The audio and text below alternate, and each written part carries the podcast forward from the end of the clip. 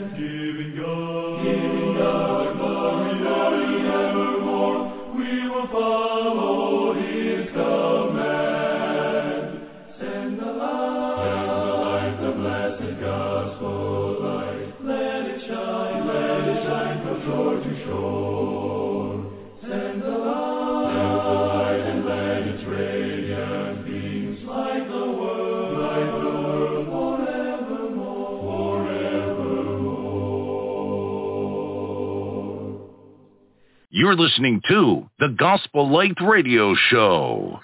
Good evening. Thank you for tuning into the Gospel Light radio show. I'm your host this evening, Stevie R. Butler from the state of North Carolina with my co-host Glenn McMillion from the state of Texas, Courtney Carruthers from the state of Illinois, Steve Cordle from the state of Illinois, Dr. Frank Washington from the state of Florida, Clay Phillips from the state of Georgia, Brian Christian Coleman from the state of New Jersey, Robert Lee Johnson from the state of Florida, and we have a new co-host, John Rowe from the state of Arizona. Ladies and gentlemen, we are grateful that you are tuning into our radio broadcast this evening.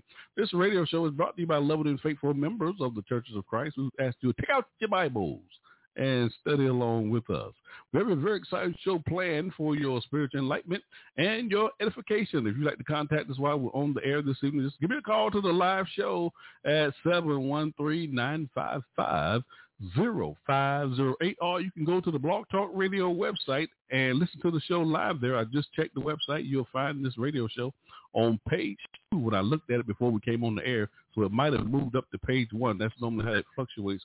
There's 10 shows per page on that website, and uh, there are over, I believe, 1,600 shows on the air at this hour, and you will find this show on page two of that website. I just think that's outstanding. To God be the glory in for making that happen. Now, if you have any questions or comments for any of my co-hosts, you can send your emails to my new email address, butlersteve1009 at yahoo.com, or you can call Stevie B Media Production at the Carolina Studio at 910-491-64, I'm sorry, 910-491-6405. Yeah, I had it correct. Now, again, this program is brought to you by members of the Churches of Christ. And if you need any assistance in locating a congregation in your area, please feel free to contact us. Now, folks, get out your Bibles and study along with us here on the Gospel Light Radio Show.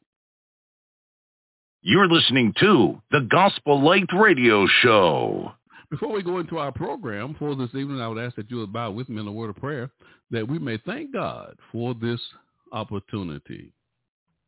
Our most kind, gracious, loving Heavenly Father, the Father our Lord and Savior, Jesus Christ. Father, we thank you for this day. We thank you for allowing us to go through the various activities of the day and placing it on our hearts that we are on this broadcast and we are prepared now to present a portion of your holy and divine word. Father, we pray that you would be with my co-hosts, Brian Christian Coleman and Steve Cordle on the show this evening as they break into our listeners the bread of life. And also my co-host, Glenn McMillion, who will be answering our questions that on the hearts of so many. We just pray that you would bless them and their families that support their efforts, that they may continue to sow the seed of the kingdom. Father, we pray that you will bless our listeners this evening who are tuning in via Blog Talk Radio as well as through social media. We pray that they may listen well, that their hearts may be pricked as they consider their eternal stance before you and their soul salvation. And it will cause them to ask the question, what must I do to be saved? Father, we thank you so much for sending the only begotten Son, Jesus Christ our Lord, to die such a cruel death on Calvary's cross. We recognize that without such a sacrifice, we will not have a hope of eternal life. While even now, we ask you to forgive us for the transgression of our own heart. We know our flesh is weak and we often fall short of thy will. For we pray that you'll continue to bless us and keep us and love us all the days of our lives. And if we have been faithful until death, Father, we pray that you will save us. For us in Christ's name we do ask it all. Amen. You're listening to the Gospel Light Radio Show. Ladies and gentlemen, thank you for tuning into the broadcast this evening. Our speakers for the show this evening in the first segment, my co-host is Brian Christian Coleman. He serves with the Newark Church of Christ there in Newark, New Jersey. He'll be making his proclamation of the gospel of Christ. And in the second segment, I have a question from my shout out platform on social media on Facebook that I'll be posing to my co-host Glenn McMillion. He serves the Waterview Church of Christ there in Richardson, Texas. He'll be answering our shouted out question. And then to close out the show, my co-host Steve Cordle. He's evangelist for the East Park Church of Christ there in Danville, Illinois. He'll be making his proclamation of the gospel of Christ to close out the show. So open up your Bibles now and open your minds and let's have a great show. After the break, the next voice will be that of my co-host, Brian Christian Coleman. Enjoy the show. You're listening to the Gospel Light Radio Show.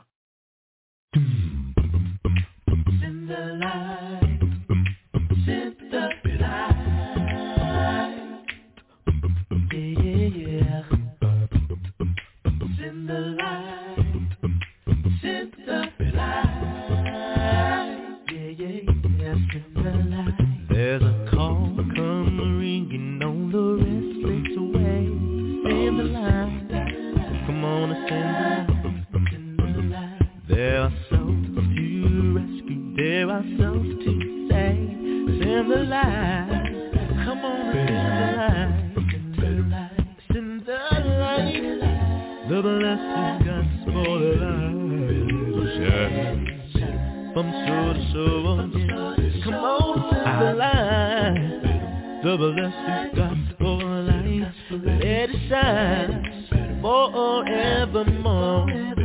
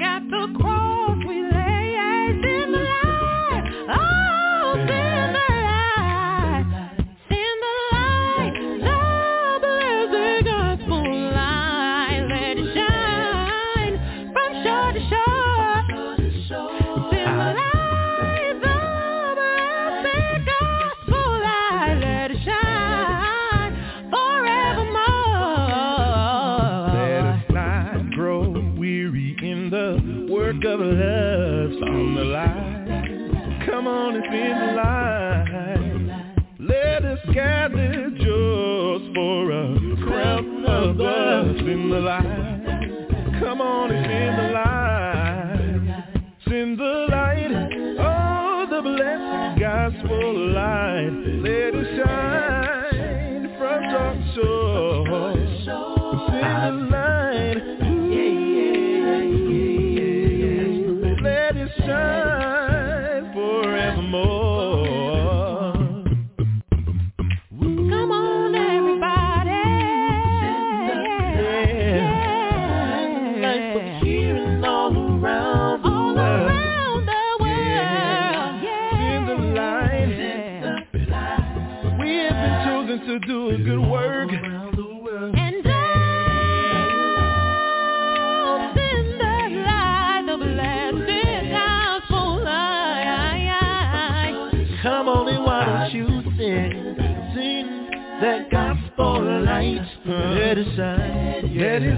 Oh, From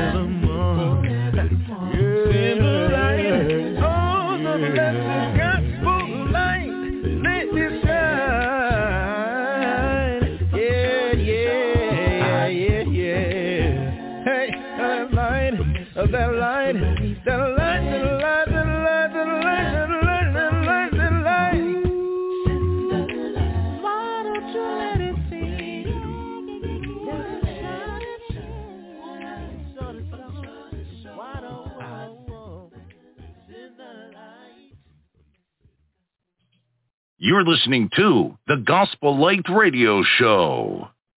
Give your attention to the proclamation of the gospel of Jesus Christ. Now, my co-host, Brian Christian Coleman, and his subject, the church that Christ approves. First of all, good evening, ladies and gentlemen. Brother Butler, thank you for allowing me another opportunity to come on this program to share what little I know of God's holy and divine word. And to all those who are listening this evening, we'd like to welcome you to another opportunity in the studying of God's word. This is a great opportunity that we all should remember and never take for granted the opportunity when the gospel is being on the air. It is another great opportunity of saying, thank you, Lord, for another day. He watched over us last night as we slumbered and slept. He allowed us to rise on the due time of life once again, that we may be able to move about. And you think, it, as I say from my, my good friend, Dr. Jerry Houston, if you thought it was your alarm clock that woke you up this morning, I double, double dare you. Take it out to the cemetery and see if anybody gets up. So it's not your alarm clock that woke you up this morning. It's by God's grace, love, and mercy that we're here once again. Say amen when you can. And if we have any visitors here tonight who are listening to our program tonight, ask that you may please take the time to have a piece of have paper and pen and have your Bible open as well because we're going to talk about the Word of God. We're not going to be giving our opinions. We're not going to be giving our thoughts and how we feel. We're going to be coming from the gospel, from the Bible itself. And by the Bible itself is God's holy and divine word. So please take note and if you find yourself in the area where you need to make a change in your life, that you need to put on Christ in baptism, just let uh, brother brother Stevie Butler know. Let send him an email message, and he will inform you where the nearest Church of Christ is over this great land and country where you can go and tell the preacher, I heard the Gospel Light radio show. And these brethren were on the show this, that, that evening, and they taught the gospel. And I want to become a member of the Church of Christ. We're about to go into our lesson right now. We ask that you may please open your Bibles to Matthew chapter 16. And we're going to begin with verse 13 to 19. That's the, the book of Matthew. That's the first book of the New Testament. Chapter 16, verses 13 to 19. And if you if you're not there, just say, wait on me, preacher. If you're still not there, say, go on without me. We're going to start right now because the time is short and there's so much to cover this evening. The Bible teaches us in Matthew 16, beginning with verse 13 to 19. When Jesus came unto the coast of Caesarea Philippi, he asked his disciples, saying, Whom do men say that I, the Son of Man, am? And they said, Some say that thou art John the Baptist, some Elias, and others Jeremiah, or one of the prophets. He said unto them, But whom say ye that I am? And Simon Peter answered and said, Thou art the Christ, the Son of the living God. And Jesus answered and saith unto him, Blessed art thou, Simon Barjona, for flesh and blood have not revealed it unto thee, but my Father which is in heaven. And I say also unto thee, that thou art Peter, and upon this rock I will build my church, and the gates of hell shall not prevail against it. And I will give unto thee the keys of the kingdom of heaven. And whatsoever thou shalt bind on earth shall be bound in heaven. And whatsoever thou loose on earth shall be loosed in heaven. If that's in your Bible, say amen. I'm going to speak on as the Spirit guides me with this thought in mind. The church that Christ approves. The church that Christ approves. You know, we live in a society that if you're going to obtain anything, you must get approval before you obtain that particular object. Sometimes it's a simple process, and sometimes you have to go through a real long process in order to obtain what you're seeking. If you plan to apply for a credit card, you have to get an approval from the credit card approval process.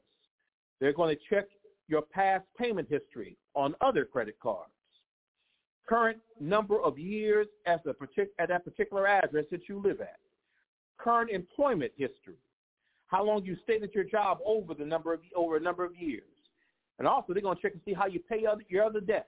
your gas, electric, phone, cable, and other bills. And let me tell you something. Th- that is important to our young people. Your ability to get credit is not based on how much you make, but it's based upon how you pay your bills. One day you're going to be wanting to buy a house, a car, or even a job. And if you have poor a poor habit in paying your bills, you're going to be paying a higher interest rate if you have a poor credit history. That also goes with buying yourself a car. And then you'll finally get approval from the credit card approval division stating either we are sorry to inform you that you are, do not meet our credit card requirements or congratulations, you have been approved for a credit line of $5,000. Now, I don't mean go out there and spend that 5000 overnight, but save your money because you never know when you may need it on a rainy day. If you want to apply for a job, you have to go through a process to be approved for employment with an organization. You must first have an updated resume, complete an online paper application. Then you got to go to a job interview. Then you got to pass a background check. And then a decision is made by someone in personnel whether you are hired or not. In that sense, you have to be approved before you are hired for employment. If you wish to apply for a house, you have to go to an approval process before you they can issue you a mortgage. And they're going to check your credit.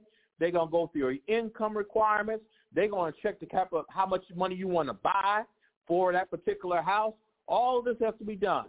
And if you are a first-time home buyer, you have an opportunity using Fannie Mae and Fannie Mac in order to get your this house. So you've got to go through an approval process before you get that house. And we need to understand here in the year of 2022 that we need to know what the ch- what the Church of Christ approves. There are over 300 different denominations here in the United States of America. And with all these denominations teaching different doctrines, it's hard for a person to find the, the find the, the, the church that Christ approves. If you want to make heaven your home one day, you need to know the church that Christ approves. If you want to worship God in spirit and in truth, you need to know the church that Christ approves. If you want to be in the right church, you need to know the church that Christ approves. If you're going to be in the church, the church that Christ approves, you need to follow. You need to follow one way, because God does not accept any substitutions. It is either His way or no way at all. Say amen when you can. The Bible says in Ephesians chapter 4, verses 1 through 6, I therefore, the prisoner of the Lord, beseech you that ye walk worthy of the vocation wherewith ye are called, with all lowliness and meekness, with long suffering, forbearing one another in love, endeavoring to keep the unity of the Spirit in the bond of peace. There is one body and one Spirit, even as you are called in one hope of your calling, one Lord, one faith, one baptism, one God and Father of all, who is above all and through all and in you all. If you're going to be in the church that Christ approves, you need to follow what the Bible says. Not what mama says, not what Dr. Spock says, not what the President of the United States, but what the Bible teaches. So let me just, just go start into this lesson this evening. My first topic is the Church of Christ does not call the preacher reverend. You know, someone may say, my mama taught me to call him reverend as a sign of respect. Someone says it's just an old-fashioned custom to call the preacher man reverend. Electronic preachers in Baptist churches, Methodist churches, even in Catholic churches, call their minister reverend. But you may ask the question, where did they get calling a man reverend? Well, the Bible says in Psalms 111 and verse 9, he has sent redemption unto his people. He has commanded his covenant forever. Holy and reverend is his name. Now, you understand, when you call him, they're talking about God here. So, you know, when you call a man reverend, you're calling him God. Just so you let you know, then you have people that will call their call their minister father, master, or rabbi. And you hear people in the Catholic Church saying, pray for me, Father, bless me, Father, and the man doesn't have any children. And if he did, he better not claim any of them. Say amen when you can. The Bible says in Matthew 23, 9 and 10, call no man father upon the earth. Now we're talking about religiously, not talking about your earthly father. We're talking about religiously. You don't call a man reverend, I mean father. Call no man father upon the earth. For one is your father which is in heaven. Neither be he called master. For one is your master, even Christ. Now someone may want to ask the question, if I can't call the minister reverend, father, or rabbi, what can I call the preacher scripturally? I'm so glad you asked that question. The Apostle Paul calls his son of the gospel, Timothy, brother Timothy. 2 Corinthians 1 and 1. The Apostle Paul called Apollos, a great gospel preacher, brother Apollos. 1 Corinthians 16 and verse number 12. The Apostle Paul called the Apostle, Apostle Peter, excuse me, called the Apostle Paul one of the greatest gospel preachers that have ever lived, brother Paul. 2 Peter 3, 15. Now, if Brother Timothy is all right, if Brother Apollos is all right, and Brother Paul is all right, then brother is good enough for any preacher. Say amen when you can. My second point this evening, the Church of Christ does not use instrumental music. If you visit many current, many denominations, either for a funeral, wedding, or for general worship service, you will find that they use mechanical instruments of music. If you remember on the TV show, uh, the Bobby Jones Gospel Hour, that was on BET, you saw uh, gospel artists using instrumental music. You turn on your radio and you hear Shirley Caesar, Kirk Franklin, and others, and they all use mechanical instruments of music. Now you ask somebody why they use instrumental music, they'll be surprised when you're asking that question. And then they say it assists in the singing, in the praising unto God. But the Bible church of the first century, you cannot find any scripture where anyone used mechanical instruments of music in the worship service of the New Testament church. But you know, someone's going to say, well, you know, Brother Coleman, I know there's somewhere in the Bible where it says, praise him with the sound of the trumpet. Praise him with the psaltery and harp. Praise him with the treble and dance.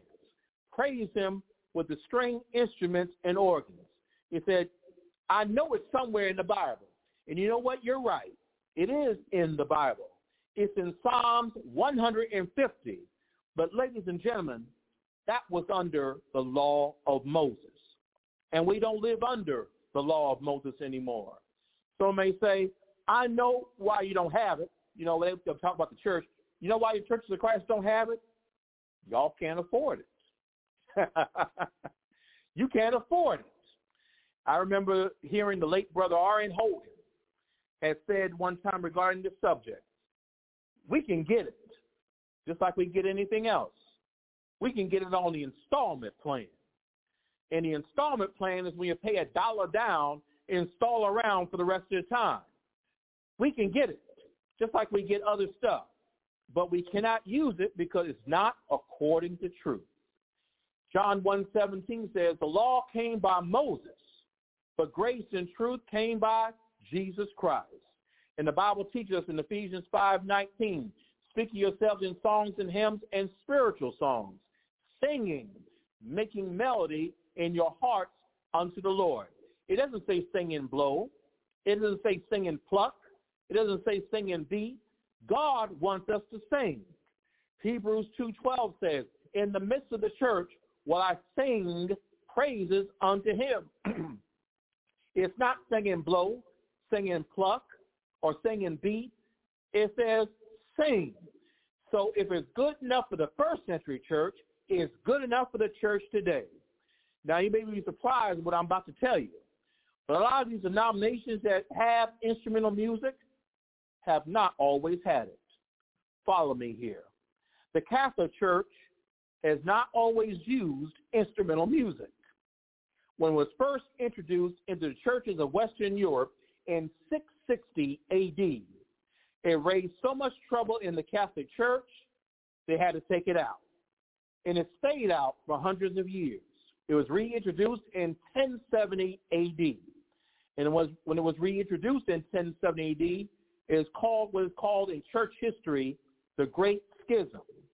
The Roman Catholic Church went one way with mechanical instruments of music, and the Greek Orthodox Catholic Church went the other way without mechanical instruments of music. And even into this very day, the Greek Orthodox Catholic Church does not use instrumental music. Let me give you a couple more examples. The Lutheran Church has not always used mechanical instruments of music. As long as its founder, Martin Luther, not talking about Martin Luther King, Martin Luther was alive, the Lutheran Church did not use mechanical instruments of music. And someone asked Martin Luther why he did not use instrumental music. And Martin Luther said, and this is a quote, the organ in worship is the insignia of Baal. And what is Baal? A false god. My last point on this is the Methodist Church has not always used instrumental music. And as long as their founder, John Wesley, was alive, the Methodist Church never used mechanical instruments of music. And someone asked John Wesley, why is it that you don't have an organ in your chapel? John Wesley said, I have no objection of an organ being in our chapel, provided it's neither seen nor heard. And I say amen to John Wesley. So you have to understand the Church of Christ does not have instrumental music because the Bible doesn't authorize it. Now I'm about to go to another point. Y'all better fasten your seatbelts now. Go on, fasten your seatbelts. We're about to have some turbulence up here. I'm starting to feel like my father the gospel, Eugene Lawton. We're about to have some turbulence in here. The Church of Christ has no women preachers. I'm going to let that sink in for again, a minute. The Church of Christ has no women preachers. Now, women have come a long way in society. If you read texts from history, you saw women in the years gone by as servants or just property to their husbands. You even see some Asian societies, like in Japan, where the men come first and the women come second. We have seen now seen women taking roles, becoming council members, police chiefs, fire chiefs, mayors, doctors, lawyers, and you know what? Even judges. You have seen women take positions on a national level, such as New York's own Shirley Chisholm, the very first African-American woman elected to the United States Congress back in 1968. We saw Janet Reno in 1992 become Attorney General of the United States under President Bill Clinton. We saw Condoleezza Rice become National Security Advisor and Secretary of State under, the, under President George Walker Bush. We've seen Hillary Rodham Clinton become Secretary of State under President Obama. You even now have a woman vice president of the United States. But in the Church of Christ, women have not been authorized to preach. I ain't saying they can't preach because some women they they know the Bible better than some men, but it's not they are not authorized by the Bible to preach. And you know what? We need to start listening to our girlfriends and our wives more. We'd be in less trouble. But in the Church of Christ, women are not allowed to preach. The Bible says in 1 Corinthians 14, 34 and 35, let your women keep silence in the churches, for it is not permitted unto them to speak, but they are commanded to be under obedience, as also saith the law. And they will learn anything, let them ask their husbands at home, for it is a shame for a woman to speak in the church. The Bible also says in 1 Timothy 2, 11 and 12, let the woman learn in silence with all subjection. But I suffer not a woman to teach, nor usurp authority over the man, but to be in silence. But let me bring up something that I feel is important, which is women will rise up when you find sorry men in leadership positions. And I'll be real, you got some churches of Christ that have women preachers. That's because we got some sorry leadership of men that have allowed this to happen. But they're not authorized by the Bible to preach. And you know, when I shared these scriptures with a so-called deaconess at my job, and she tried to tell me on the day of Pentecost that women were authorized to preach by receiving the baptismal marriage of the Holy Spirit. That means she's tell, she's trying to say that women were there on the day of Pentecost and they were able to preach. They were able they had the baptism of the Holy Spirit and they were allowed and were able to preach. Now, we're going to go do a little digging right now. Hope you don't mind. Turn your Bibles to Exodus chapter 23. And I want you to put your finger around verse number 14. We're going to be reading 14, 15, 16, and 17. Now, again, that's Exodus chapter 23, verses 14 to 17. The Bible says, Three times thou shalt keep a feast unto me in the year. Thou shalt keep the feast of unleavened bread. Thou shalt eat unleavened bread seven days as I commanded thee in the time appointed of the month. Abib, for it is thou comest out of Egypt, and none shall appear before me empty. Verse 16, and the feast of the harvest of the first fruits of thy labors, which thou hast shown in the field, and the feast of gathering, of ingathering, which is the end of the year. Then thou hast gathered in thy labor out of the earth, out of the field.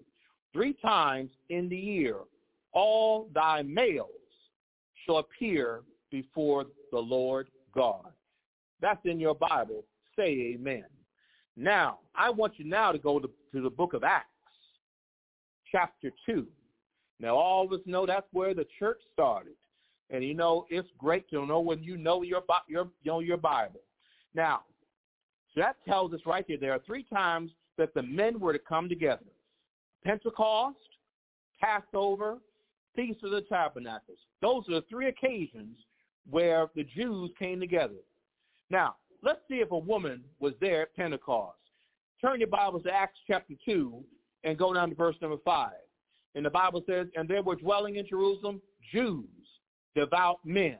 You can stop right there. What's there? Men, not women. Go down to verse number 6. And the Bible says, and now when these were noised abroad, the multitude came together and were confounded because that every man heard him speak in his own language. This is when the apostles were speaking in tongues to the multitude there in Jerusalem. So you see again, there's man, not woman, but man. Drop down to verse number 8. And the Bible says, and how hear we every man? I can stop right there and prove my point. Again, every man, not one man, every man. Drop down to verse number 13. Others mocking said, these men are full of new wine. Who? Men. They were mocking them saying that the apostles were there, that they were drunk.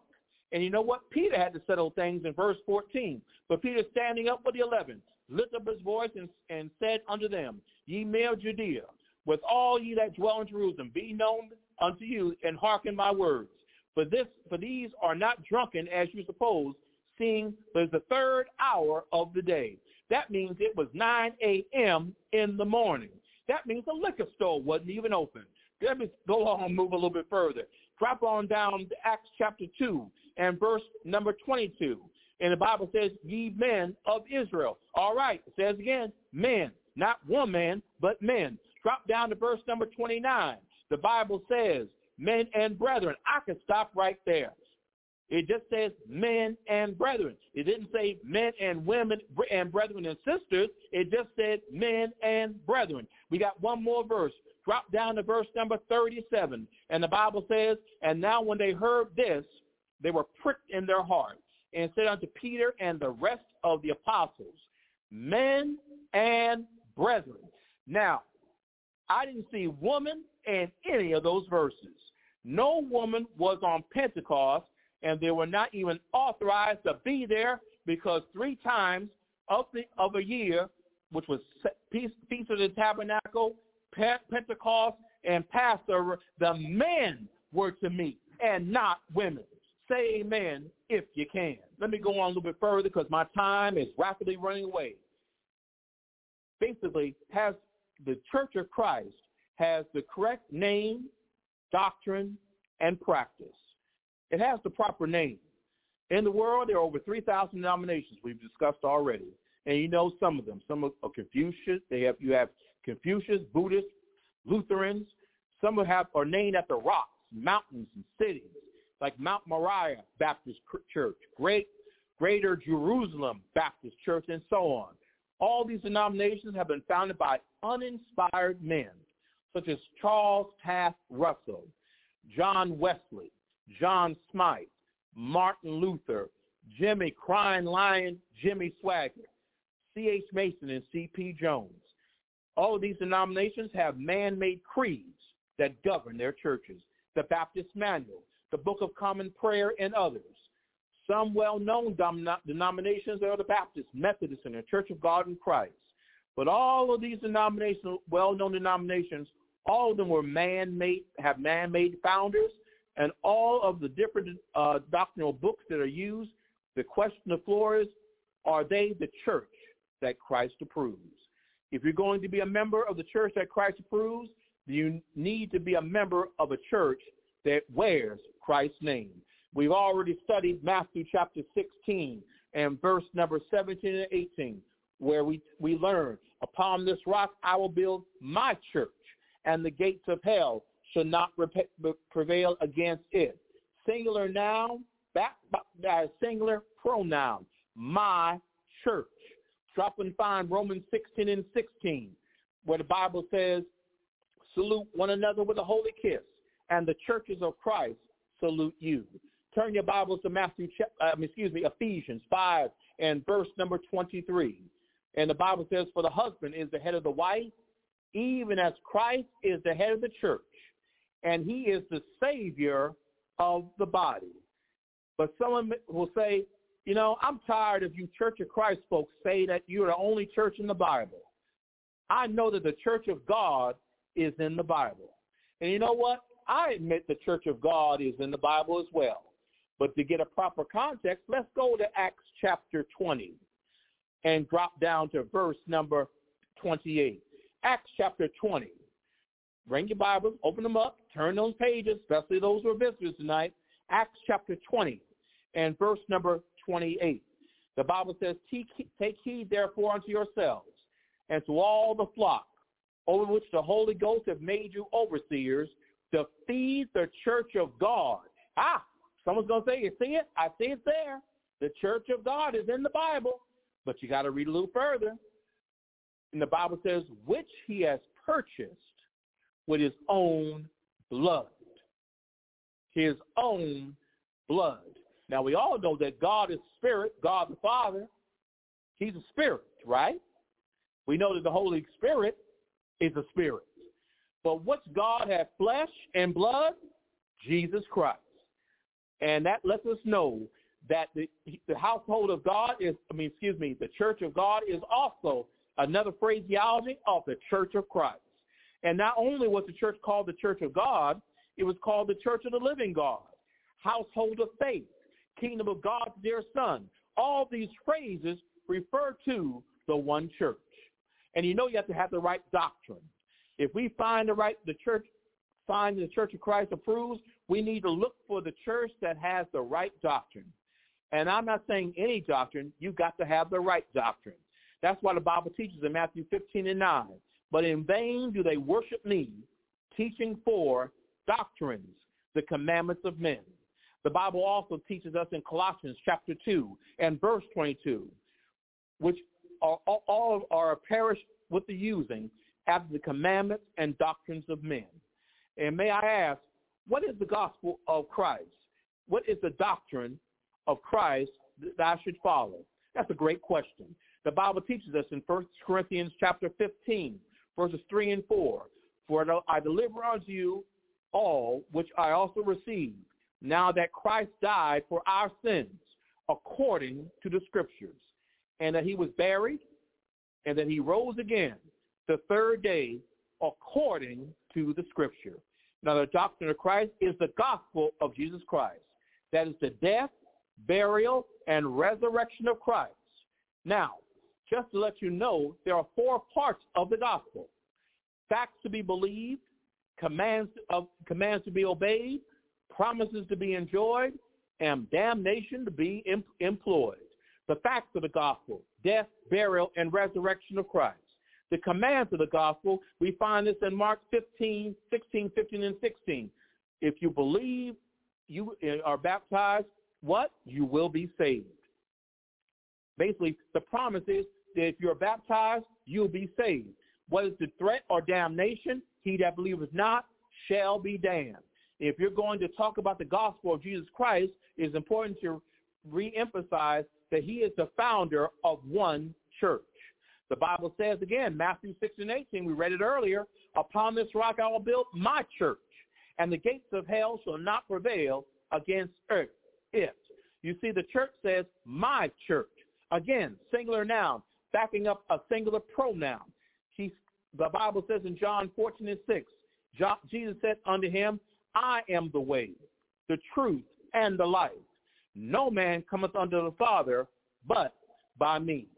And we don't have to read all this, but this gives you an understanding. Read Ephesians chapter 4, verses 1 through 6. And it gives us an understanding of the order, how things are to be in the church. My, almost there to my final point. Baptism, as stated earlier, you have different churches that, that baptize different ways. The Catholic Church sprinkle. The Methodist sprinkle or pour water. But the question of floor is, they are baptizing individuals right. That's why we need to go to the Bible and the Bible by itself. Turn your Bibles to Romans chapter 6, and we're going to park around verse number 4. Romans chapter 6, and I'm turning there myself electronically, and verse number 4. And the Bible says, Therefore we are buried with him by baptism into death, that like as Christ was raised up from the dead by the glory of the Father, even so we also shall walk in the newness of life. And the requirements of, a, of scriptural baptism, you've got to have water. Acts chapter 8 and verse 36. You have to have much water. John 3 and verse 23. Go down into the water. Acts chapter 8 and verse 38.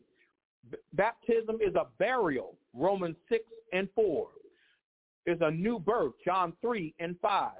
A coming up out of the water, Acts chapter 8 and verse 39, Matthew 3 and verse 16. And let me just stop by to let you know that baptism is authorized in the Bible. Now, you may ask Brother Coleman, why should I be baptized? Because it's commanded. Acts chapter 10 and verse 48 you need to get into Christ. Galatians 3, 26 and 27. You need to be raised with Christ. Colossians chapter 2 and verse number 12. You need to walk in the newness of life. Romans 6 and 4. To enter into the kingdom of God. John 3 and 5. To wash away your sins. Acts 22 verse 16. And to be saved. Matthew chapter, Mark 16 and 16. 1 Peter 3 and 21. Finally, you need to be a part of the one church. Now you may be sitting here listening to this program tonight, and now you've got the question on your heart. What must I do, Brother Coleman, to be saved? Well, you first got to hear the gospel. Romans 10, 17. For faith cometh by hearing, and hearing by the word of God. And tonight you heard the word of God from the Bible. You've got to believe the gospel of Jesus Christ. John 8, 24. Except you believe I am he, you will die in your sins.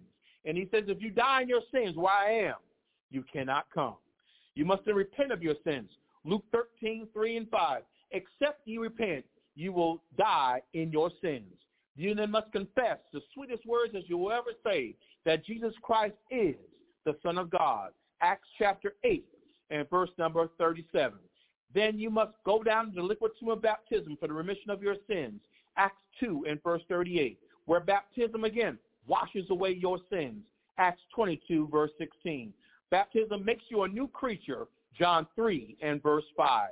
Baptism makes you a child of God. Galatians 3, 26 and 27. And God will add you. You're not voted in. You don't have a committee to go through. You are added by God into the church of Christ. You don't have to worry about being voted on. You don't have to worry about coming down front and giving a Christian experience. And I ask the question, how are you going to give a Christian experience and you've never been a Christian? Hello. But you come down front, give the preacher man your hand, and give your heart to Jesus. And you'll be taken down into the water grave of baptism, washed of your sins, and you'll come out a new creature. Old things are passed away, and behold, all things have become new. And if you are a member of the Church of Christ and you haven't been living right, you need to repent. You need to need to make a change in your life this evening. You need to stop doing whatever you were doing and say, I am done doing what I did before, and I'm going to give my life over to Christ. And you need to come and repent of your sins. And if you need prayer, we're here to pray for you.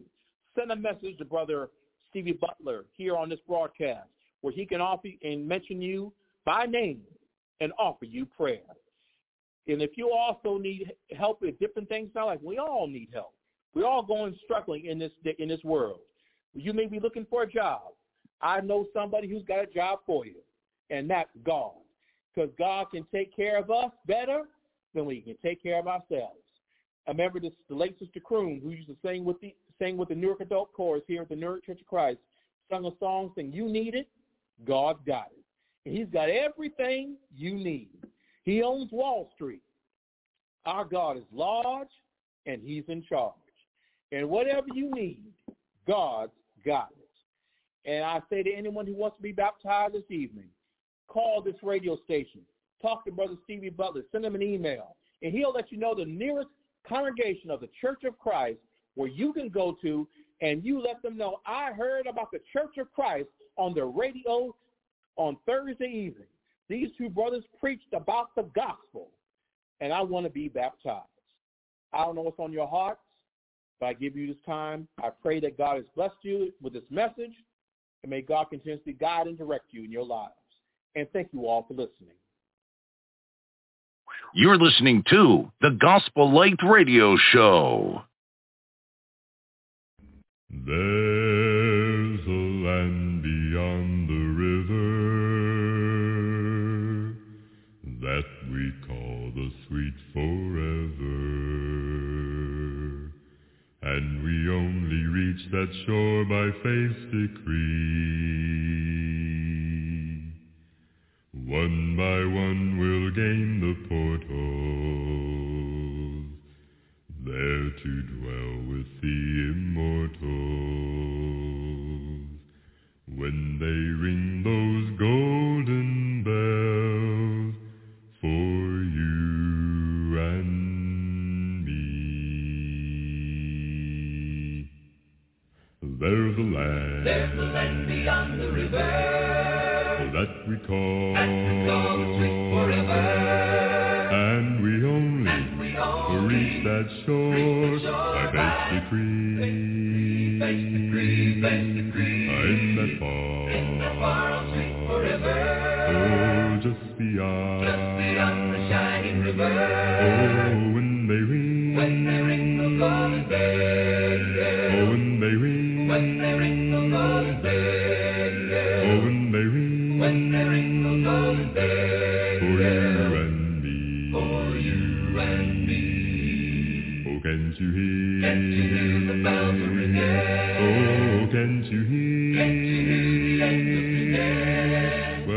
glory, It's the glory.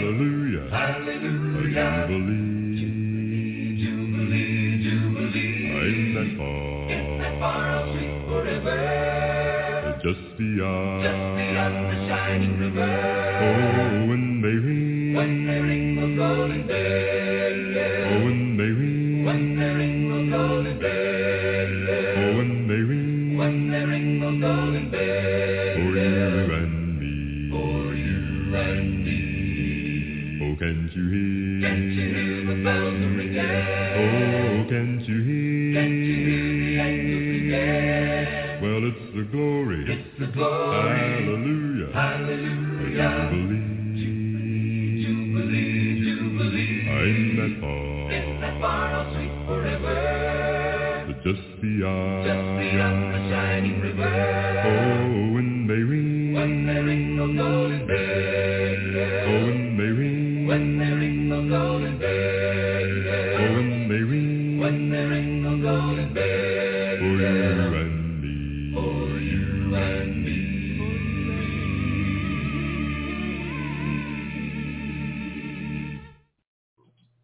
listening to the Gospel Light Radio Show.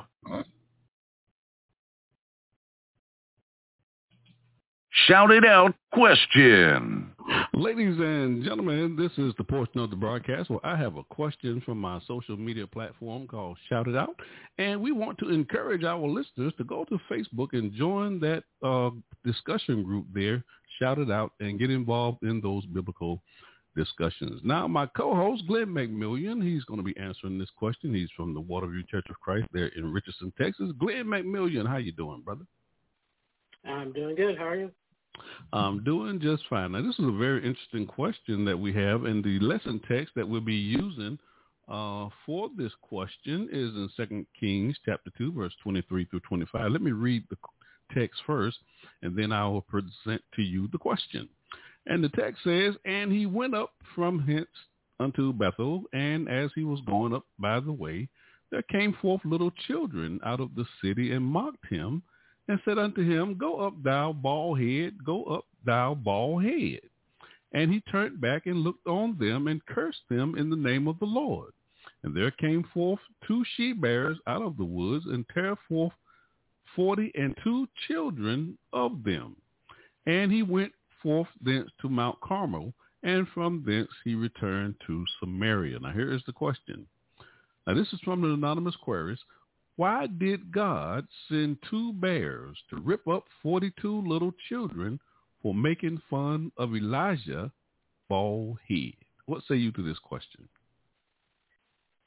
Uh, thanks, Stevie. Thank you for the opportunity. Uh, and this is a very good question. I, I chose this question specifically to uh, to add to the uh, Shout It Out platform because it is uh, a question that has uh, some important subtext to it. When, when we get questions like this, um, we need to not only consider what the question is asking, but consider why is this question being asked? What is the driving force behind this question? And this particular question is a, is a favorite of those who are skeptics of the Bible, those who don't really believe uh, in the God that we serve. And it's usually brought up in the context of if we talk about God as being a God of love, being a, God of goodness, this is brought up as a, a counterpoint. So if God is so good, remember that time that he did this, that he, he sent bears after children. And it's important for us as Christians not to shy away from uh, questions like this, but to be prepared to, to answer these questions. These are going to come up. They're going to um, be be challenging us with these types of questions, and we know that's true because the Pharisees did the same thing with Jesus throughout the Bible. So we know that these kinds of questions are are, are going to come up. We should know um, that that how how to respond to and and we should not be uh, caught off guard. And the the expectation by the person that brings this question up is that you've never heard the story before, which uh, would be shocking if that were actually true. Um, this is this is something that we, we know that ha- that happened, and so we should be able to give, give a good explanation for uh, what happened in this case. So having said that, let's let's look at the text and see what actually took place in this story. So we have Elisha, the prophet of God, is a is accosted by what the King James Bible calls a group of little children. Now this this is where we get into the textual criticism issue of of the Bible. Why it's important to have an understanding of multiple versions of the Bible and know the strengths and weaknesses of whichever version of the Bible that you decide to use. Uh, the King, King, James version is a classic uh, translation of the Bible. It is very strong in a lot of cases. There are certain uh, very positive aspects to the King James Bible. Um, it has stood the test of time for a reason. But this is one of those uh, verses that, that reminds us why we can't solely devote ourselves to a single translation. There, I know that there are a lot of King James Version absolutists out there.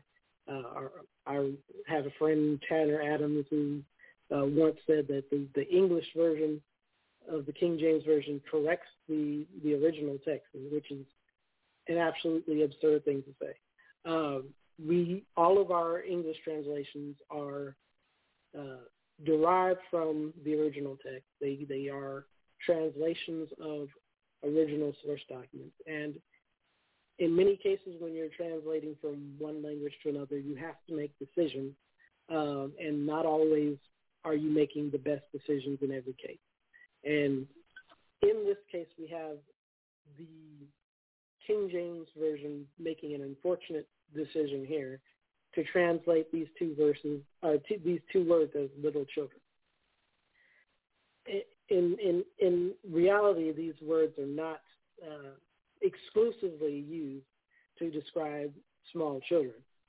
Uh, the the word that is uh, translated children is the word uh, nar, uh, if I'm pronouncing that correctly, um, which is a term of youth, but a term of relative youth.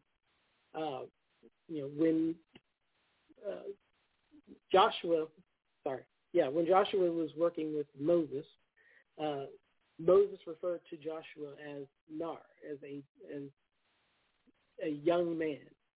Uh, he was, you know, Moses was approaching 80 years old at the time. Joshua was in his 40s, uh, or, or approaching 40. Uh, he was not a small child, uh, but jo- uh, but Moses refers to them to him using this term nar. In in the in Genesis when we talk, talked about Jake, uh, not Jacob, Joseph.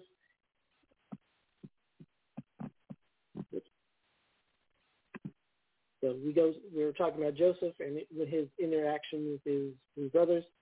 Joseph is uh, referred to by this term nar in uh, uh, which verse is it? In Genesis chapter 41, verse 12, Joseph is called uh, by this term nar, and when he was nearly 30 years old, and Joshua again in Exodus 33:11 what is referred to by the term nar when he was in his 40s.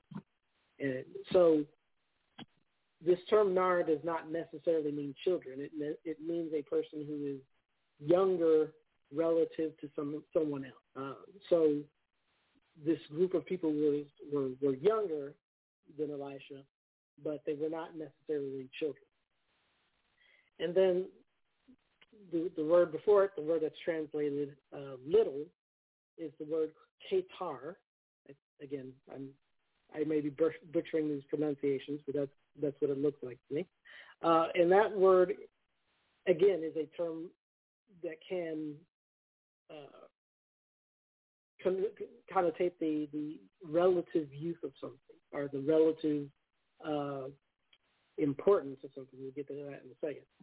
When again, when we talk, we go back to the story of, of Joseph when he meets with his brothers. They didn't know that that was their brother, but they were in his presence. He asked them about their youngest brother. The young that, that term for youngest or younger brother, as they go through the conversation, is this word kekar. Again, Benjamin at this point is a full-grown man. He's just the youngest of the twelve brothers, so he is not with them uh, because he was left behind.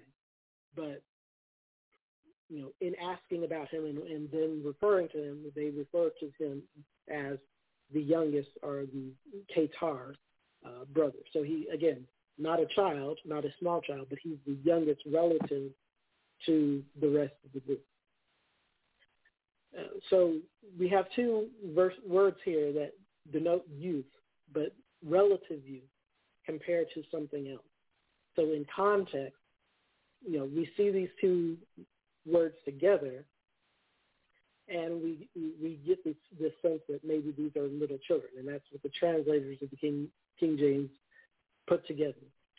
But in context, and, in, and if we understand what the all of the possibilities that these words can understand, these are just young men who are in this situation. They're younger than the prophet, but they and they're just kind of hanging out here. And again, going back to qatan, qatan can can mean relative youth, but again, we already have Nar, which already connotes that relative youth.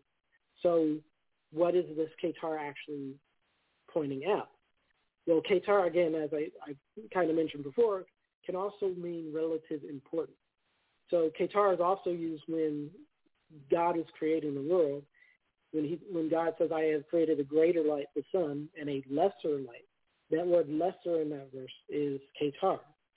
So, if you read it in that context and understand that this is a this word can mean lesser important, and we put these two words together, these are younger men of low standing. So we're not talking about little children who are coming to make fun of this prophet. We're talking about a group or a gang of young men who are of low character. And this completely changes the, uh, the, the dy- dynamics of the situation.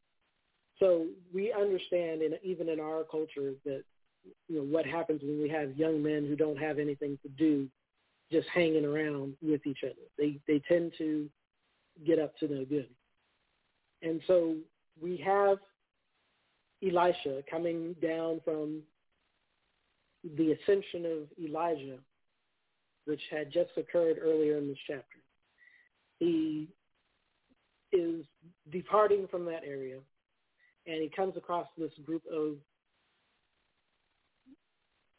for lack of a better term, hoodlums.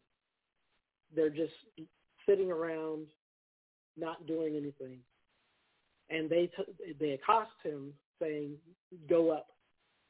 And again, that "go up" has reference to again that ascension of Elijah. They saw Elijah ascend into heaven, and then he was gone, and they would like Elisha to be gone as well.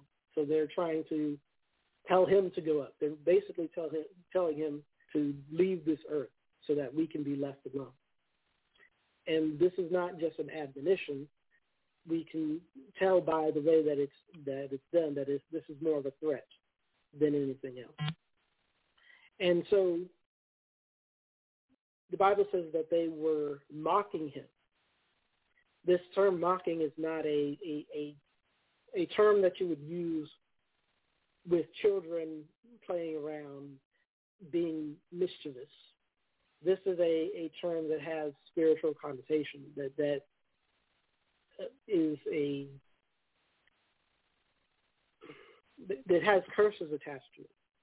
If we go to uh, Second Chronicles thirty six sixteen, we see how this uh, verse is used in context. Uh, I can pull it up here.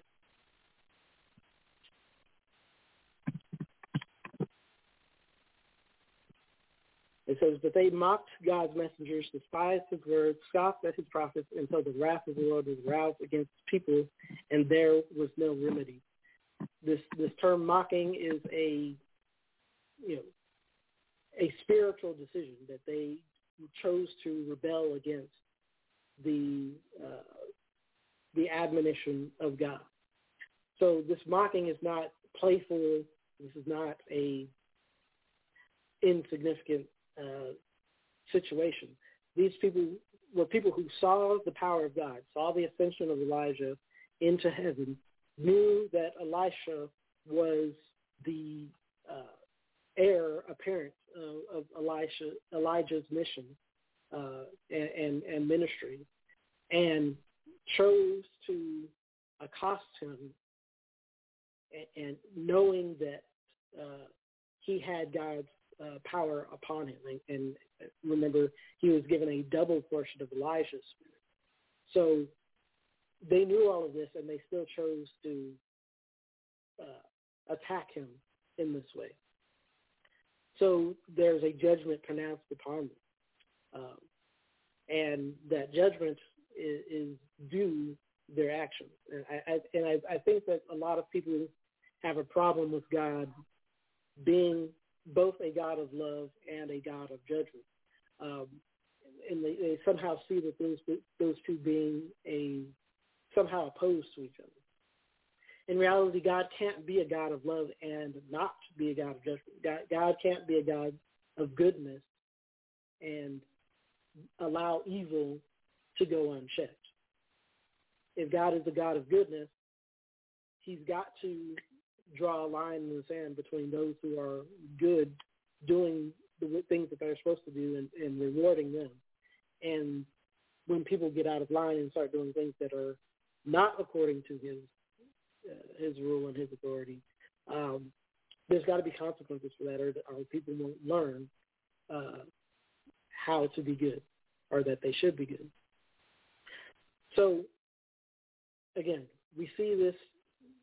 What we're seeing here is a, an unfortunate conclusion based on an unfortunate translation of this verse. Um, but the reality of the, situation is that God did not send bears to attack little children for no reason. He pronounced a judgment on a group of defiant young men who were mocking the power of God uh, in the same way that the uh, the Pharisees would later mock the Holy Spirit uh, in the time of Jesus. So there is a, a pronouncement, a, a judgment being made that you don't mock the power of God. You don't you don't blaspheme the power of God. Uh, and and that was a clear message that was sent um, in this case.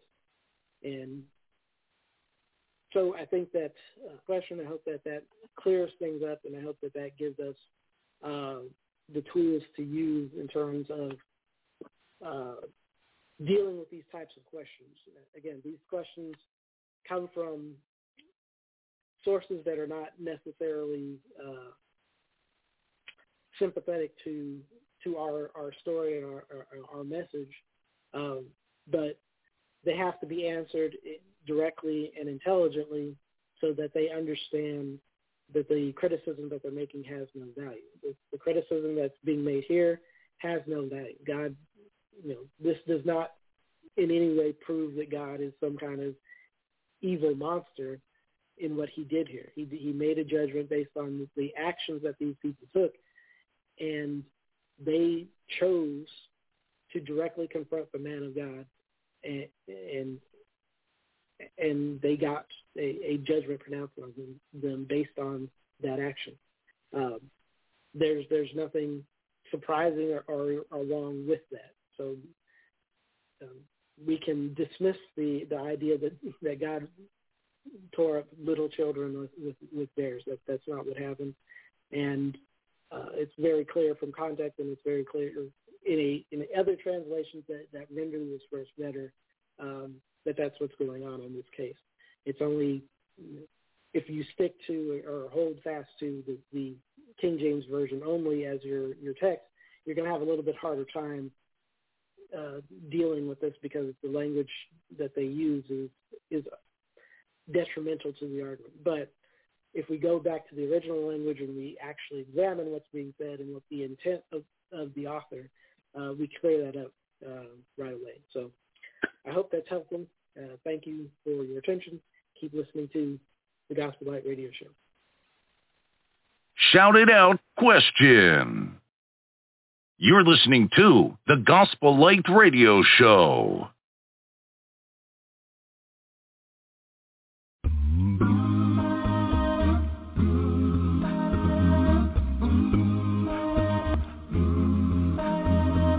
To an aged, aged man God spoke but it sounded like a joke.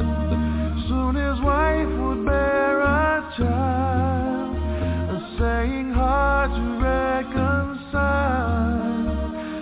So we ask, can this thing be? Can a nation spring from me with a body?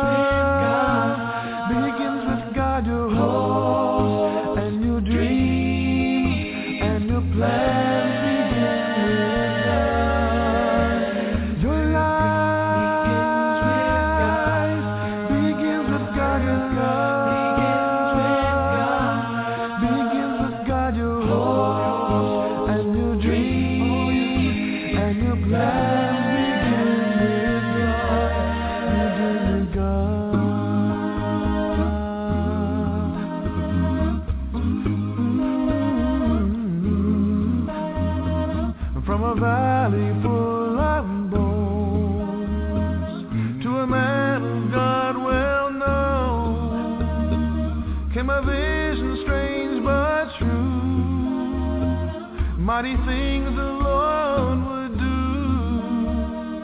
He would breathe them back to life. His command caused them to rise like the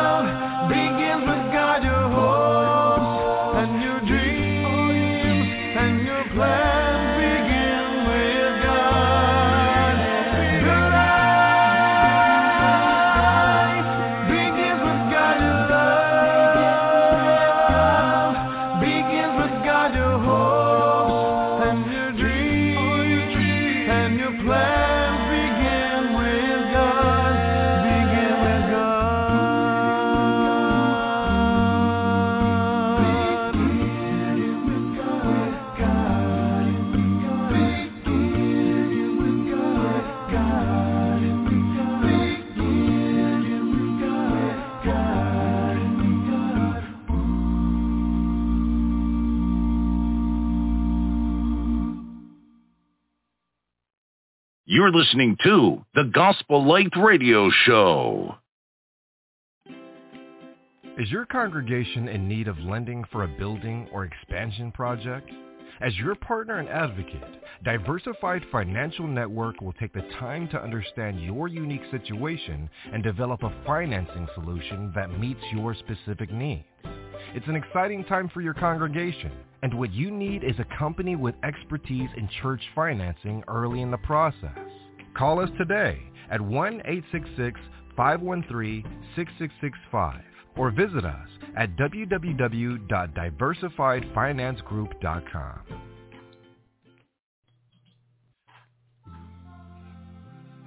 This is a program reminder. Stevie B's Media Production presents. We're airing live shows here on Blog Talk Radio. The telephone number to the live show is 713-955-0508. Or you can go to the website, blog, www.blogtalkradio.com forward slash Gospel Light Radio Show. Or just type in your browser Blog Talk Radio, and that'll take you to the Blog Talk Radio website. And on Tuesday evening, on the second and fourth Tuesday of the month, I'm hosting a live show for the Word of the Lord radio show. And the second Tuesday of the month, we'll have a guest speaker for the Brotherhood of the Churches of Christ will be making their proclamation of the gospel of Christ.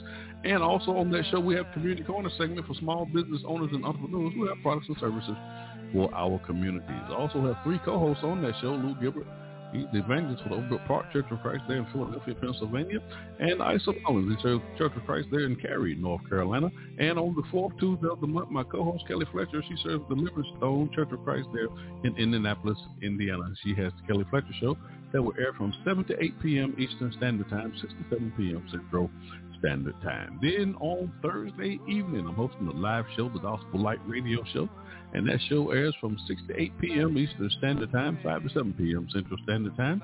And there are eight co-hosts on this show who will be making their proclamation of the gospel of Christ. And each week I have two of my co-hosts on the air with me. I'm also taking a question from my social media platform on Facebook called Shout It Out. I'll be posing to one of my co-hosts on this live show. And then on Friday night, I'll be hosting a live show, Stevie B Acapella Gospel Music Blast. And that show will air from 9 to 11 p.m. Eastern Standard Time, 8 to 10 p.m. Central Standard Time. And I will be, let's see, I'm also playing on that show some of the world's greatest acapella gospel music artists, the sweet sounds of voices. And we're also interviewing artists, they uh, interviewing artists and producers, comedians, etc. And this Friday night, we'll be interviewing Vision from Houston, Texas, acapella group Vision. I'm also debuting new music and featuring old music on that broadcast as well. And every third Friday of the month, we try to do the top 20 countdown show. And then we also have our on-demand episodes. These there are just a variety of musical platforms that you can go to and listen to these shows. You can go to Spotify, iHeartRadio, Amazon Music, Apple iTunes, YouTube, just to name a few. And we also have recorded version shows. These are just um, album debuts, mostly the same playlist I use on the live show I did on the recorded version show. And these shows can only be heard on iHeartRadio, on Deezer, and also on Amazon Music. Just search for Stevie B Recorded Version Show. And we also want to thank our sponsors who are sponsoring these radio shows. If you would like to become a sponsor, just contact my sponsorship manager, Michelle Marcus in Fort Lauderdale, Florida. And her telephone number is 954-687-4705. The three E's of Stevie B Media Production, and is the objective of this broadcast. We want to educate, we want to edify, we want to encourage you in the study of God's Word. And that will conclude our program announcement. You're listening to the Gospel Live radio show. My co-host, Steve Cordle, is coming up next after the break. You're listening to the Gospel Light Radio Show.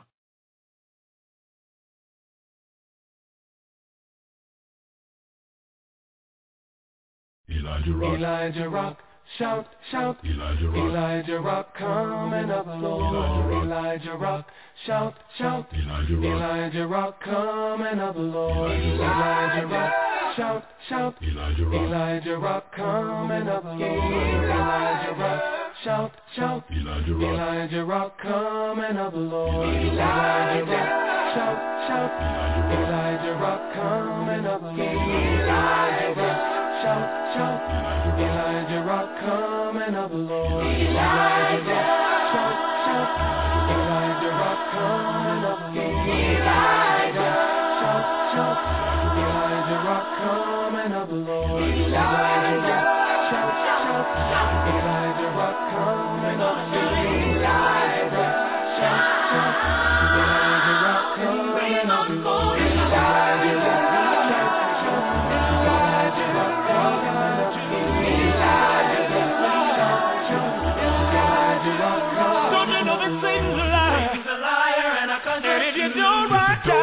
child, you conjure you. If I could, surely would. I'd stand on rock with Moses. Elijah, Elijah, Elijah Rock. Shout about, oh, shout about Elijah Rock coming up. Elijah Rock coming up. Elijah Rock coming up. Everywhere comes to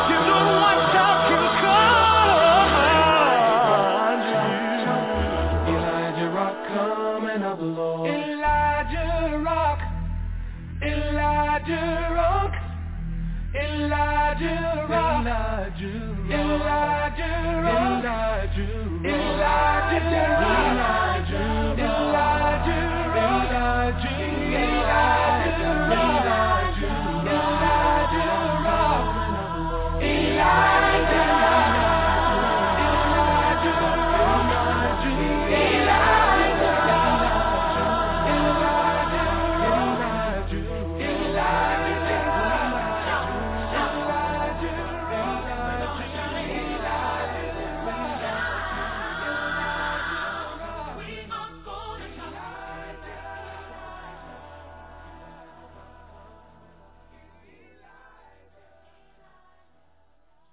You're listening to the Gospel Light Radio Show.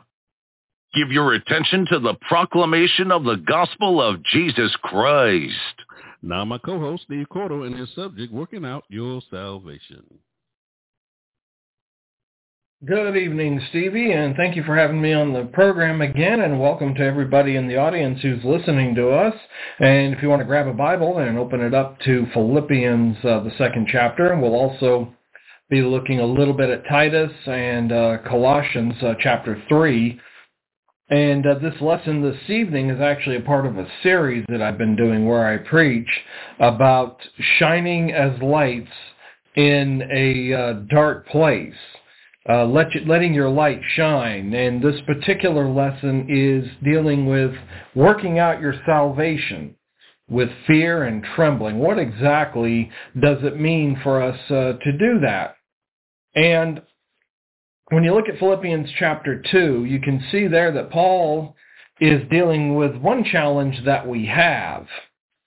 And let's look at the uh, at the passage here. I want to look at verses 12 to 16 of Philippians 2, where he says, "Therefore, my beloved, uh, as you have always obeyed, not as in my presence only, but now much more in my absence, work out your own salvation with fear and trembling."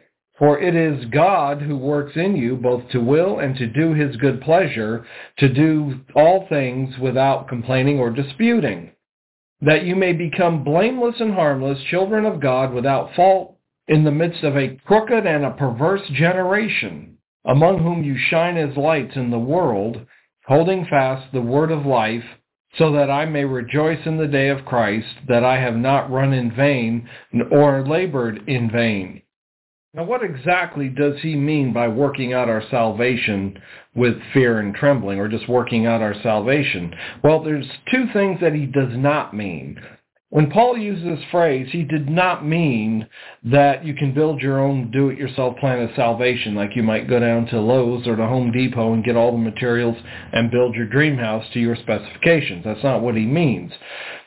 And the second thing he did not mean, and sometimes you'll hear people say when you try to talk to them about the Lord, they'll say something like, well, me and God, uh, we have an understanding. Okay, that's not what he's talking about. He's not talking about a do-it-yourself plan of salvation. He's not talking about somebody having a, a quote, understanding, unquote, with God he's talking about working it out as God has instructed us to do. That is, we study the scriptures and figure out, or we, or we are taught what it is God wants us to do to become a Christian. And we have to remember that if we uh, are saved by grace, as we are taught in, in Ephesians chapter 2, then we are saved without any meritorious work on our part uh, we do have to respond to the gospel when it's presented to us, obviously, but uh, we do not respond with the idea that if I do this, God is going to owe me. It is a gift of God that we have salvation. And we have been created in Christ Jesus for good works, we are told in Ephesians chapter 2. Now, I want to look at a little bit of a parallel to what Paul says here in Philippians, and that is in Titus chapter 3, where he tells Titus to remind them to be subject to rulers and authorities, to obey, to be ready for every good work, to speak evil of no one, to be peaceable, gentle, showing all humility to all men. For we ourselves were also once foolish, disobedient, deceived, serving various lusts and pleasures, living in malice and envy, hateful and hating one another. But when the kindness and the love of God, our Savior, toward man appeared, not by works of righteousness which we have done, but according to his mercy he saved us through the washing of regeneration and renewing of the Holy Spirit, whom he poured out on us abundantly through Jesus Christ our Savior, that having been justified by his grace, we should become heirs according to the hope of eternal life. This is a faithful saying, and these things I want you to affirm constantly, that those who have believed in God should be careful to maintain good works, that these, uh, these things are good and profitable to men. Now notice he's uh, in verse 3, he's identifying ourselves with the lost. Paul is now providing clear reasons why we should be humble in our treatment of others, and also he's contrasting our, our lost condition with the mercies of God and reminding us that we were at one time lost sinners too. And so those who believe in God should be careful to maintain good works and be careful uh, when in our dealings uh, with others. And so let's look now at this idea of of, of uh, shining as a light in, in a dark world and working out our salvation. And to do either one, we've got to first develop a Christ-like character in uh, 2 Peter chapter 3, we're told to grow in grace and knowledge of Jesus Christ. And just think of a plant that goes, you put the seed in the ground, and eventually the plant sprouts and grows up into a, a tree or a vine or whatever it is that you've planted. Well, as Christians, we're going to be planted, and then we're going to grow the same way. Now, some will grow much faster than others, obviously. But what Peter, uh, that's what Peter wants to encourage us in order to prevent a Christian from falling away is to beware lest uh, being led away with the error of the wicked, he tells us there. We need to grow in the grace and knowledge of our Lord Jesus Christ. That's how we prevent falling away, is we continually grow. We continually exercise our spiritual uh, muscles by eating a proper spiritual diet, by uh, studying and reading from God's Word. And that's one of the many warnings of Christians, by the way, to be on our guard against falling from the faith, because contrary to what uh, some denominations will tell you uh, you can fall away if you're not careful. And Peter's encouraging us to increase in the image and in the favor of God. Every grace and divine influence that you have received is a seed. It's a it's a it's a seed that when watered with God's word, just like rain coming uh, onto our flower beds in our yard, that'll help us to increase uh, and to uh, multiply. In 2 Peter chapter 1, uh, he says there, uh, beginning in verse 2, Grace and peace be multiplied to you in the knowledge of God and of Jesus our Lord, as his divine power has given to us all things that pertain to life and godliness, through the knowledge of him who called us by glory and virtue, by which we have been given to us uh, exceedingly great and precious promises that through these you may be partakers of the divine nature, having escaped the corruption that is in the world through lust, but also as this very reason, giving all diligence, add to your faith virtue, to virtue knowledge, to knowledge self-control, to self-control perseverance, to perseverance godliness, to godliness brotherly kindness, and to brotherly kindness love. For if these things are yours and abound, you will be neither barren nor unfruitful in the knowledge of our Lord Jesus Christ. For he who lacks these things is short-sighted even to blindness and has forgotten that he was cleansed from his old sins. Therefore, uh, brethren, be even more diligent to make your call and election sure, for if you do these things, you will never stumble. For so an entrance will be supplied to you abundantly into the everlasting kingdom of our Lord and Savior, Jesus Christ. So Peter here is defining what is involved with our growth. You look at verses 5 through 8. Developing Christ-like qualities is a part of our growth. And then verses uh, 9 through 11, that if we lack these things, it's going to jeopardize our entrance into the everlasting kingdom of our Lord. And so that leads to the need for diligence that uh, to uh, to add these things uh, to our Christian walk. If we lack these things, he says, it's going to jeopardize our entrance uh, into that everlasting kingdom. Now in Colossians chapter 3, it's a 17 verse chapter. And he's going to tell us uh, here through the, his letter to the Colossians, Paul's going to tell us that we have to put off the old man and put on the new man. Another way I guess you could look at this would be taking off the old worn out clothes and putting on new clothes so that you, you, you're starting uh, over with that. You've got a new look, a, a, a, uh, new impression that you're giving, and that's the way as Christians, a, a sort of new look spiritually that we are now wearing new clothes. We are the new man. Paul is explaining Christian behavior of that putting off the old self, uh, that we should be dead to our old nature, to the old ways that we lived and that we uh, did things. And then he says, going on, uh, especially with the uh, first seven verses here, he goes on to tell us about setting our mind on things above. What is our ultimate goal? Our goal as Christians should be an eternal home with God, and there is the uh, the thing that we need to set our minds on, and to stop doing the things that God's wrath is going to come uh, is going to hit one day we see in verses 5 through 9. And then through all this, we'll develop Christ-like qualities. And then he further says that uh, beginning uh, in, if you look at verse 15, that God's peace is to rule our hearts. And our hearts need to have thankfulness and gratitude to God for saving us. And we let Christ's word dwell in us richly in verse 16, and we do all with the authority of Christ or in the name of Christ. And then by developing those Christ-like characters, we'll not only save ourselves, but we'll be shining as true lights uh, in the world. We'll be shining as lights that people can see. And light, remember, if it's shining directly in your face, you're going to shield your eyes from it, and it's going to cause you to want to back away. But if it's like a lighthouse and it's sitting uh, on a hilltop and it's meant to guide you in and keep you from uh, keep a ship, let's say, from hitting the rocks, that's the kind of light we want to be for the Lord. We want to be guiding people in to where they can uh, be with the Lord, and they'll uh, become they'll want they'll want to have what we have. They'll want to have that peace. They'll want to have that assurance and that forgiveness of sins that comes with being a Christian. So then we have to develop Christ-like attitudes, but also Christ-like service. Now, in order to develop a sense of service like Christ had, we have to fulfill our function.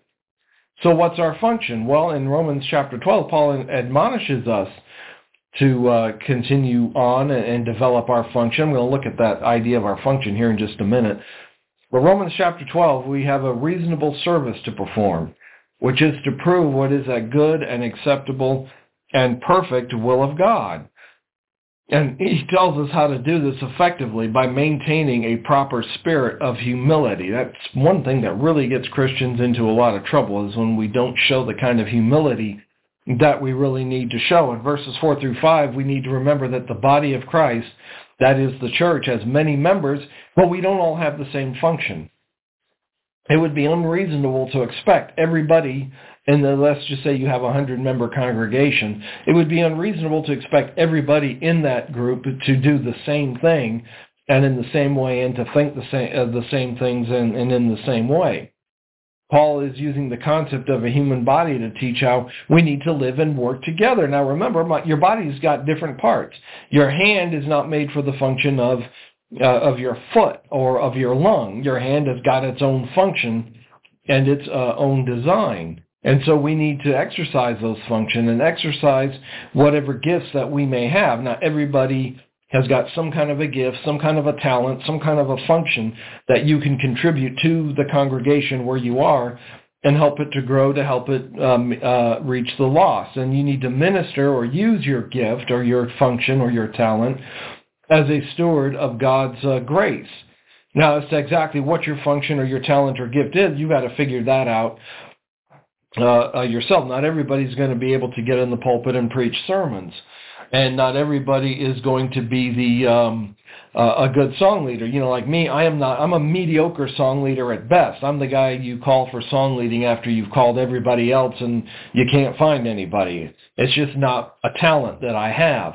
Uh, there are some people that I've known that are great song leaders, but they're not that great at, at teaching a class necessarily or at uh, preaching a sermon.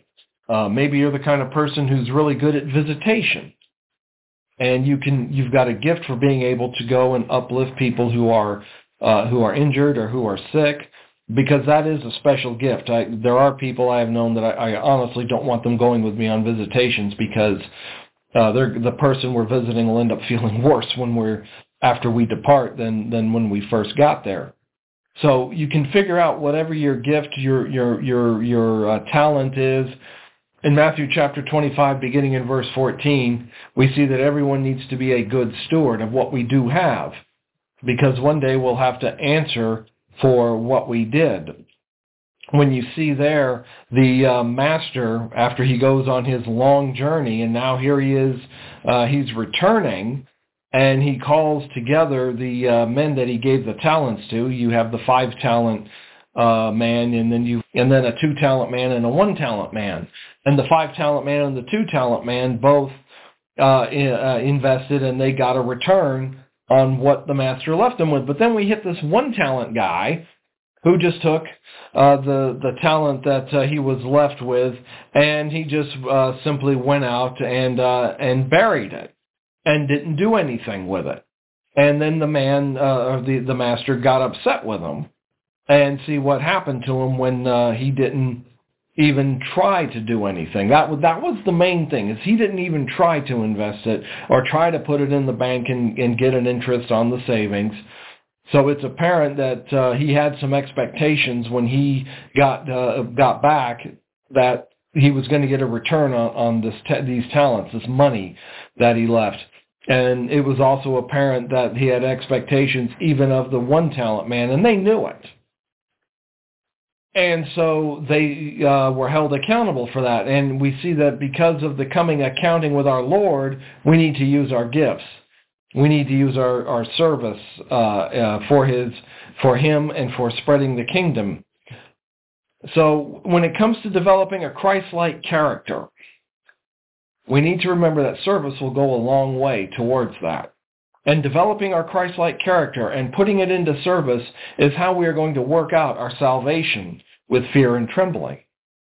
And we need to be careful to maintain good works, as we are told in Titus chapter 3 uh, in verse 8, because Paul wrote about the, the death of Jesus on the cross.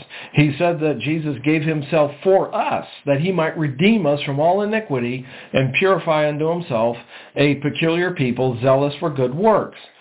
So the question I would leave you with is, are you zealous for good works? And are you using your talent and using uh, your whatever gifts you have and whatever function you have, are you using that to further the kingdom? and putting your, your efforts with the other efforts of the Christians wherever you assemble and putting forward uh, the kingdom and, and pushing the frontiers of the kingdom forward. Remember, uh, Jesus said the gates of hell would not prevail, meaning we're to be on the offense. We're to be pushing back the gates of hell and pushing back the frontiers of Satan and what he's doing uh, in the world. So that that's my lesson for this evening, and I just want to encourage everybody. If uh, you're a Christian but you haven't been particularly active, let me encourage you to get active. And if you're not a Christian and you have not been immersed into Christ to have your sins forgiven, you need to really do that. You need to make sure your name is in the Lamb's Book of Life. And I would encourage you to you know get in touch with uh, with Stevie, get in, you know, get in touch with me through social media, get in touch with somebody who can direct you in the uh, in the path that you need to be taught the truth of the gospel and what it is that you need to do to become a Christian. And thank you for your attention and for joining us this evening. I thank you, uh, Stevie, for the opportunity to be on the show, and uh, we will see you next time. You're listening to the Gospel Light Radio Show.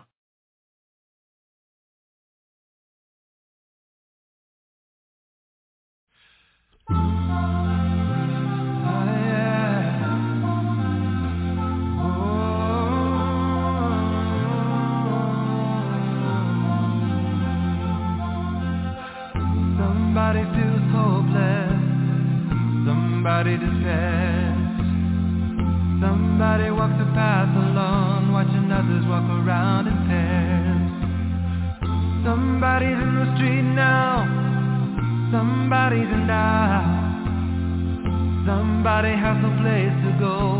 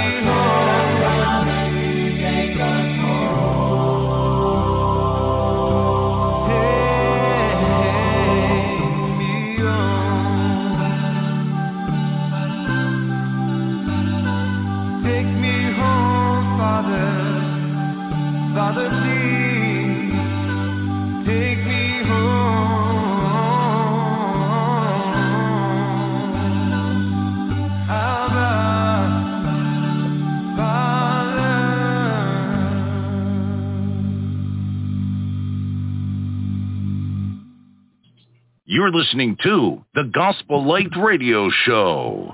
Ladies and gentlemen, that is our show. I'm telling you, these two hours went by fast. And that's how it is when you hear the preaching of the gospel of Christ. You just get so caught up in what you're listening to and what you're hearing on this program. I certainly appreciate my co-hosts, both uh, Brian Christian Coleman and Steve Cordle for those fine lessons that they presented on this broadcast. Also want to thank my co-host, uh, Glenn McMillion.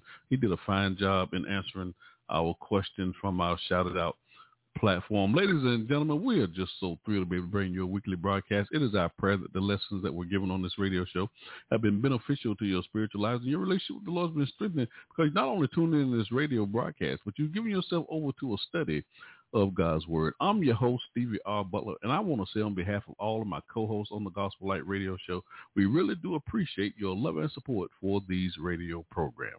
Good night, everybody. God bless you. You're listening to the Gospel Light Radio Show. God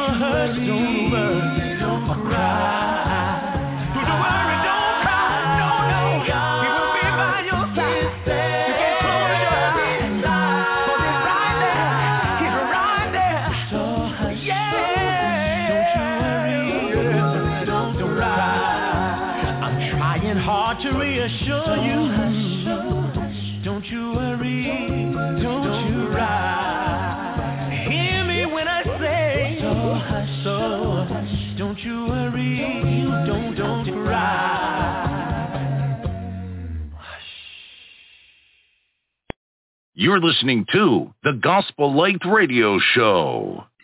You've been listening to the Gospel Light Radio Show, episode 286.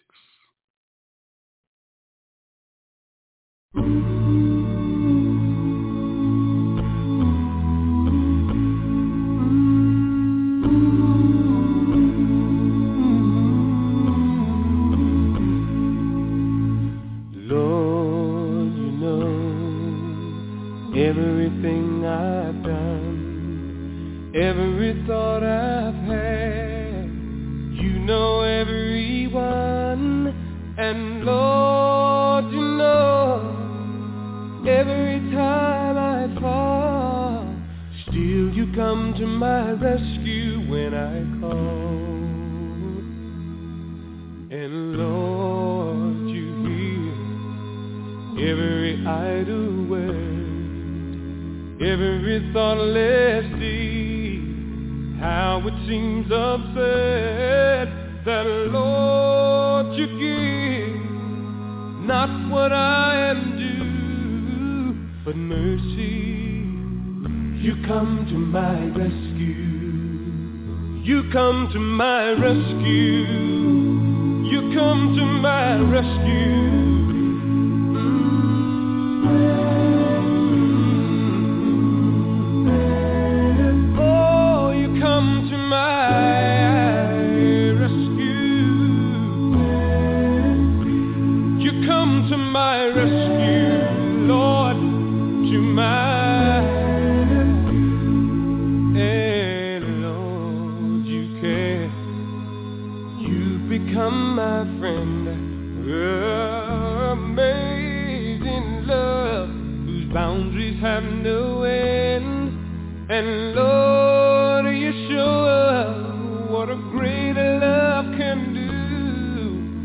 being there for my rescue. And Lord, I give all I can give, all, my all of my heart, long as I shall live. So Lord, oh Lord, I just wanna thank you for coming, for coming to my rescue. You come, come to my rescue.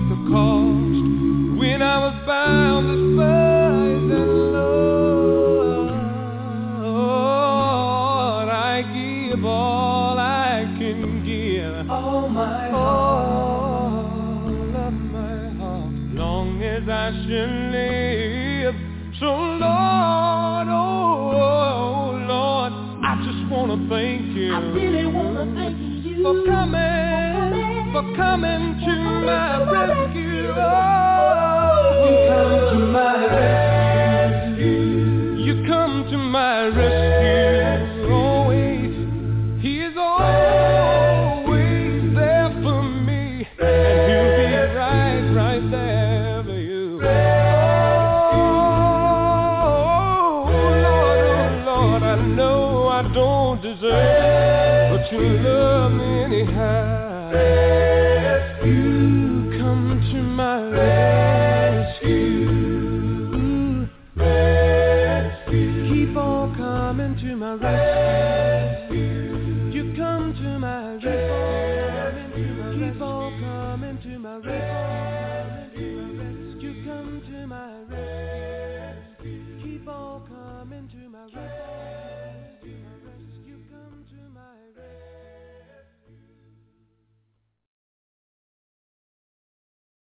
You're listening to the Gospel Light Radio Show.